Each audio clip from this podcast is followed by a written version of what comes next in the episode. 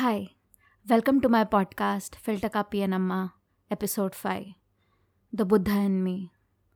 I honestly want to say that I'm all healed, that there is no pain anymore. But that won't be the truth. The truth is, I am in pain, and I experience it every day. The truth is, pain and suffering are an integral part of life, and the harder we try to avoid it, the faster it catches up to us. I remember this beautiful introduction from the documentary on the Buddha. It changed my perspective on how I viewed pain, how I viewed suffering. The introduction went something like this The world is filled with pain and sorrow, the Buddha would one day teach. But I have found a serenity in it that you can find too. Everybody understands suffering. And it's the same thing that we have with everybody else, that we share with everybody else.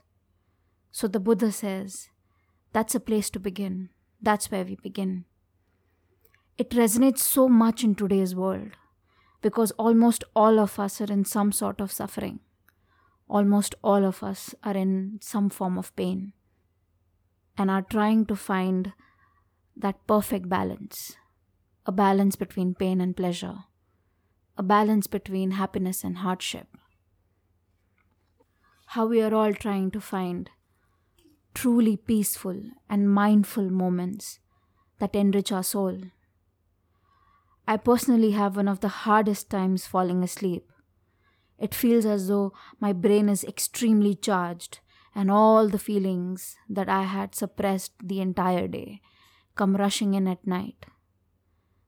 That's how I stumbled upon the documentary in the first place. That's how I stumbled upon the documentary on the Buddha on YouTube at 3 a.m. in the morning.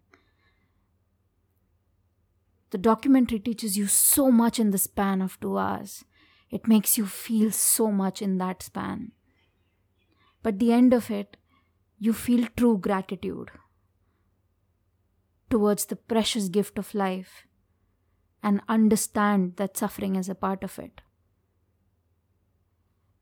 And how understanding the purpose of that suffering can open us up to joyful, blissful parts of life.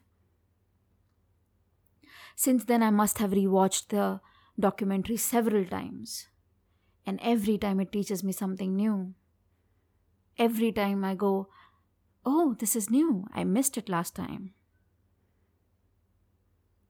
There is a part in the documentary where Jane Hirshfield, the poet, says, The Buddha can shine out of the eyes of anybody.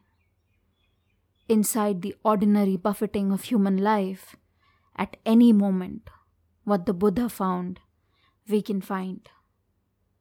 And I realized how true it really was that how we are all searching for something within ourselves, that how we are all looking for something outside of ourselves and that any moment in time, while meditating or organizing our mind, we can find what the Buddha found nirvana.